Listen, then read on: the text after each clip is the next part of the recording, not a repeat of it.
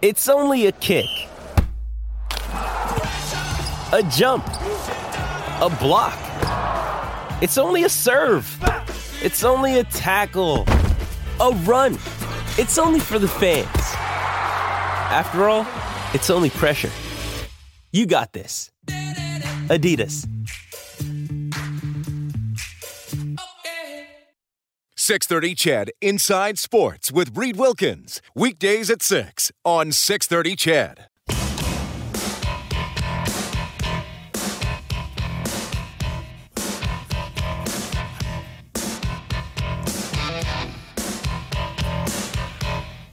All right, in the NHL, after the first period, Canadiens lead the Rangers 1 0. Poehling has his ninth of the season, and the Jets lead the Flyers 1 0. Three other games coming up tonight, including the Kings and the Kraken. In about uh, 10 minutes or so, Alex Faust, the play by play voice of the LA Kings, will hop on to preview the Kings and Oilers playoff series. We know that that is the matchup. We don't know for sure when it's going to start, but it will begin at Rogers Place. Uh, later on tonight as well, we'll update the Oil Kings playoff run. Jalen Luypen from the Oil Kings will be on the show, and we'll also touch base uh, with Paul Sir from Basketball Alberta as the Toronto Raptors have not just stayed alive after being down 3 nothing. They're now uh, going home down just 3 2 and a chance to force game seven on the weekend. Been pretty fun watching them. In the fifth, Red Sox and Blue Jays are tied one one. Uh, just had a couple calls there about Jay Woodcroft, and I was I identified the coaching matchup and the storyline uh, between McLellan and Woodcroft and their long-standing relationship as uh, my number one storyline for this series. I, I know I just had uh, someone reach out to me who knows both those guys pretty well, who uh, is is going to remain unnamed tonight. But uh, this individual said to me that Jay Woodcroft is successful is be, is because he believes in the potential of people. And I thought that was a pretty interesting way to put it. And remember when John Garrett was on the show, I want to say a little over a week ago? And we were talking about how the Canucks were, I think at the time they'd won six in a row and were still alive for a playoff spot, just barely, but they were they were hanging on. They were trying to make a miracle charge and Boudreau had come in and replaced Green. And Garrett said, you know, sometimes when you have the same coach for a few years, he just sees certain players a certain way, and that's not going to change. And then maybe a new coach sees a guy differently, uses a guy differently. I think that some of that is the case in the transition from Tippett to Woodcroft. And given what this person told me, Jay Woodcroft believes in the potential of people I, I really think that's an interesting way to put it. And if your mistakes aren't treated as the end of the world and you're never going to get an opportunity again, instead, they're treated as an opportunity to grow and reach your full potential. That's probably kind of a pretty good environment to play in or work in. Now, I'm not saying, you know, the mistakes are always forgivable and can never be just accepted and you just get all your ice time you want, even if you're messing up. But I, but I think that's a really cool way to put it. And from some of the things you've heard Jay Woodcroft say over the last couple of months and how he's behaved as a coach, he believes in the potential of people. I think that's quite relevant. I found that interesting. So the, the coaching matchup was my number one storyline. Injured, banged up defenseman was number two. Number three is going to be the experience of the LA Kings. And for some of them, is this their last kick at the cup? Or a chance to prove, you know what, we're going up the hill, but we're not over the hill. And I, am going to single out five people with experience here.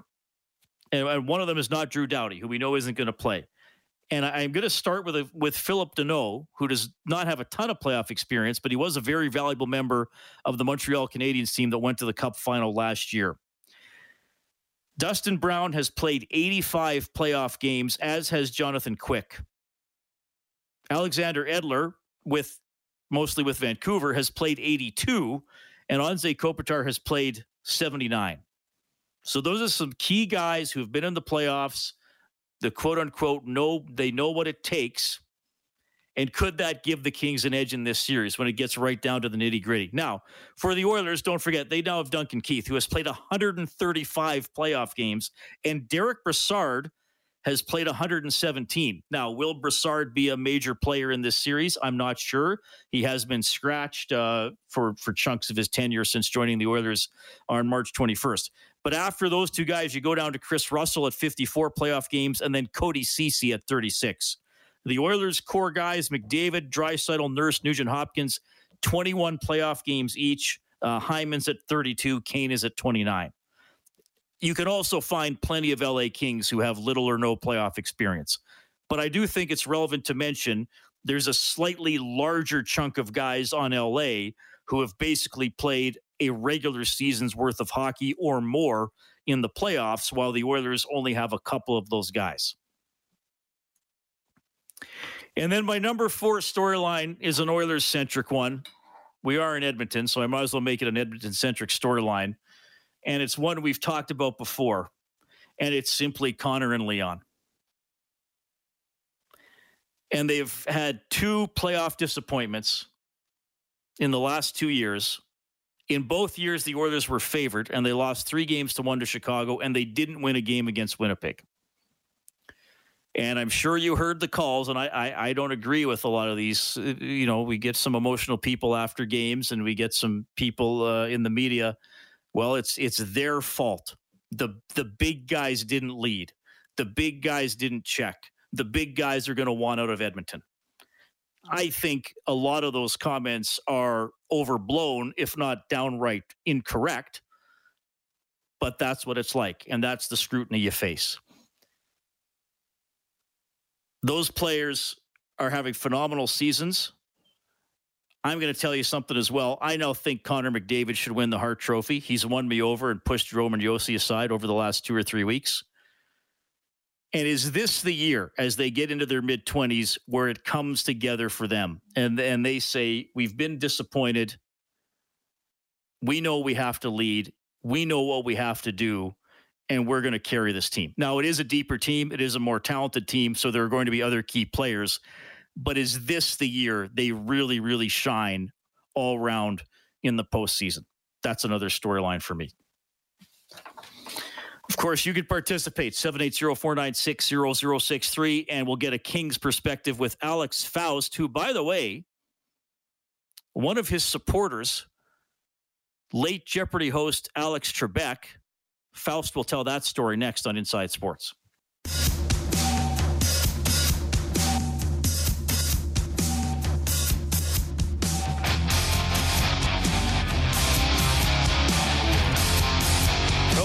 Oilers Kings in the playoffs. Of course, first we have the uh, Oilers and the Sharks tomorrow. Oilers and the Canucks on Friday, 5:30 face-off show for both games and puck drop at seven both nights here on 6:30. Ched, but let's get an LA perspective going into the postseason. He's their play-by-play voice for Bally Sports West, Alex Faust. Alex, welcome back to the show. How are you doing? I'm good. Thanks for having me on. Well, it's great to have you on the show, and we're going to be seeing a lot more of each other in a few days. So that's uh, that's going to be fun for sure. But before the hockey talk, I, I, I got to dive into something here because there is a connection to one of the all-time great Canadian broadcasters, and I've just read stuff about it. And as we know, not everything you read online is reliable, so I want to get it straight from you. What is the connection between you and Alex Trebek? Well, uh, the the late great uh, Alex Trebek, I guess, um, one you know in an interview kind of a couple years ago, um, was asked to spitball on names who uh, you know he would love to see have a, a tryout, I guess, to uh, succeed him one day. And among you know the other names that he had dropped was my own, and just because oh you know his name is Alex and he does a great job on hockey, and he obviously is a big hockey fan, uh, and, and uh, lived in L.A so uh, I guess he watched a lot of Kings games, and that's just kind of where my name popped up. But it was it was it was hilarious at the time because it was very much a welcome to LA kind of moment. Because here, you know, here I am. Hockey is not you know what it is in a Canadian market. You know, we we lay low pretty pretty much uh, in LA, and uh, and here I am getting a phone call from TMZ one random day because this this dropped, and I got a voicemail still on my phone from Harvey Levin, uh, TMZ about it. So that was a that was a fun welcome to LA moment. So that so that was totally out of the blue for you. I, like Trebek just saw you doing games and, and thought I like this guy's style. That was there was you weren't never mentioned it. You never applied for it, anything like that. No, no, uh, no. Reed, I believe me, I, it was not uh, not something that was ever considered. Uh, though, uh, you know, it's it's kind of funny because you get people from all walks of life just like, yeah, you should try this, and I keep telling them I love my job. I, you know, as much as uh, I'm sure it'd be a nice paycheck, uh, I love what I do, and I, I don't, I never want to do anything else. Do, do you think you'd be a good game show host though if you got thrown into that role? I, am I'm, I'm way too snarky. I'm I'm way too cynical. I, I wouldn't be able to handle that. You know, especially if, if people you know somebody gets an answer wrong and and uh, you know it's it's an obvious one and I, I wouldn't be able to help but roll my eyes. So I, I would I would be terrible when it comes to that sort of thing. Well, I still think that's pretty cool that uh, Trebek mentioned you and that he was yeah. enjoying your uh, your call of the Kings games, which of course is uh, is excellent. And you're going to be calling a few more, at least a few more. We'll see how it goes. I guess I got to bundle this first question in with the preseason expectations for the Los Angeles Kings because my view would have been that the likelihood of the LA Kings participating in the postseason perhaps wouldn't have been as high as some other teams but they're going. Uh, tell us about, um, you know, is this a season in which the Kings have exceeded expectations to this point? I'd say yes. I don't think anyone, even within the organization, is shying away from the fact that that nobody expected them to be in the playoffs. I think, I think going into the year, the goal for the organization let's let's be competitive, right? Um, you know, it's a team that's clearly in transition that still has maybe a couple years left with some of these older guys um, that had won some of the Stanley Cups before. And the idea coming into the year was this is a bridge year. You know, they brought in Phillip Danault, they brought in Victor Arvidsson just to inject a little bit more uh, experience into the lineup because there's so many young guys and they, you know, have so many prospects that they're trying to bring up. So the idea, okay, if they can be competitive, maybe make the playoffs, maybe squeak in as a wild card. Okay, this is a really good building year. And then uh, as the season went along, they would pick up character win after character win against the odds on a lot of nights. And you started to really believe that this group could do something special. Now, I don't think I'm, you know, going to predict that they're going to make a run and win the Stanley Cup, but uh, you know, they haven't won a playoff game since 2016. And even you go back further, they have only one playoff win since 2014. So this is a little bit of something to prove, even if ultimately they don't win a round in the playoffs. Um, you know, and I'm sure we'll talk about it in a moment. But you know, given how much pressure is on the other side of things in Edmonton, uh, and the expect the weight of expectations and, and years of, of things building up there, um, you know, I, I, think this is a real opportunity to, to test yourself and, and see where you're at right now with a group that's clearly on the younger side. Well, and I think the one thing I'd ask you about is, you know, that now they it was announced a couple weeks ago, kind of finally they know that Drew Doughty's not going to come back because there was that sort of question mark hanging over his status. So who's been sort of shouldering that load? I don't know if you can ever really replace a player like that, but clearly, you know, they've still done okay without uh, without him playing. What sort of adjustments have they pulled off here? I'm going to give you a terrible answer and say everybody, because it wasn't just Drew at the time. The Kings went through a stretch in March. This is early March, where they went six games in a row, losing at least one player each game due to some sort of significant injury. In all, at, at one point in mid March, they had eight regulars out of the lineup, and they're dipping into their AHL team to fill to backfill the lineup and you're thinking, okay, this is where things go off the rails. This is where, okay, it was a nice run. And they kept winning. And so there's a kid, Jordan Spence. He's only played 20 something games in the NHL. He's come in and quarterback the number two power play unit. Sean Durzi, who was called up in November, hadn't played an NHL game before. He came over in a trade from Toronto a couple years ago, uh, and he hasn't left the lineup since. And it, it kept happening, no matter which player was hurt, somebody else would come in and step up and fill that role. Um, and even guys who were in the lineup elevated. Trevor Moore, he uh, came over, another player traded uh, from Toronto to LA uh, back in February 2020 in the Jack Campbell deal. And Trevor was a bottom six player for a long while. around New Year's Day, he got put on a line with Phillip Danault and Victor Arvidsson. Trevor had had a fine career in the NHL, but now he's turning into a star contributor and he leads the league in shorthanded goals. And, you know, he, all of a sudden he's, a, you know, point per game guy. Never would have expected that at the beginning of the season. So it, it up and down the lineup, guys just continue to step up, and it's a different name every night, Sim. Alex Faust joining us tonight on Inside Sports play-by-play voice for the Los Angeles Kings. It will be the Oilers and Kings in the first round. We've felt like we've been headed this direction for a few weeks, but it's finally now confirmed. I, I earlier in the show I was going over some of my main storylines. Um, Doughty out, potentially Nurse out for the Oilers, though they're hoping he's back for Game One. You know, clearly the Oilers trying to get over the hump, like you talked about the um, teacher versus pupil coaching matchup, if you want to call it that. Is, is there a storyline for you that because uh, you might see things a little bit differently from from covering the Kings all season? Is there a main storyline for you in this series? You know, it's so deep. I think you know from the perspective of LA. I don't want to call it like this because I I think they you know these guys still have a couple of years left in them. Um, you know, I don't want to say it's a last dance necessarily for Jonathan Quick and Jay Kopitar. Uh, Drew Doughty obviously has a lot of years ahead of him still, but it could be for Dustin Brown, um, you know, former captain of the team, and he'll have his number retired by the by the club in due time. But you get the sense that it could be his last run uh, at a Stanley Cup. Um, you know, you look at again the history of these two clubs. I think that's what stands out to me is there's a real shared history here, um, going back to 1982 and perhaps the most famous game in LA Kings history, uh, the miracle in Manchester, the five goal comeback in in Game Three of that series. Uh, the, Edmonton and LA are still responsible to this day from that 82 series for the highest scoring playoff game in NHL history. It finished 10-8. Uh, so I think there's you know the the history and obviously the Gretzky trade.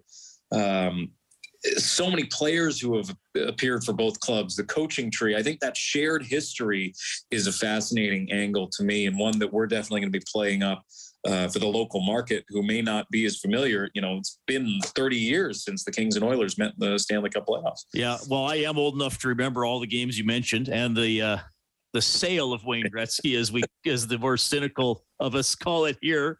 But you're right, there are some pretty cool connections, and there used to be a lot more uh, frequent playoff matchups. It's interesting though that you reference for a, for a franchise that has won two Stanley Cups relatively recently.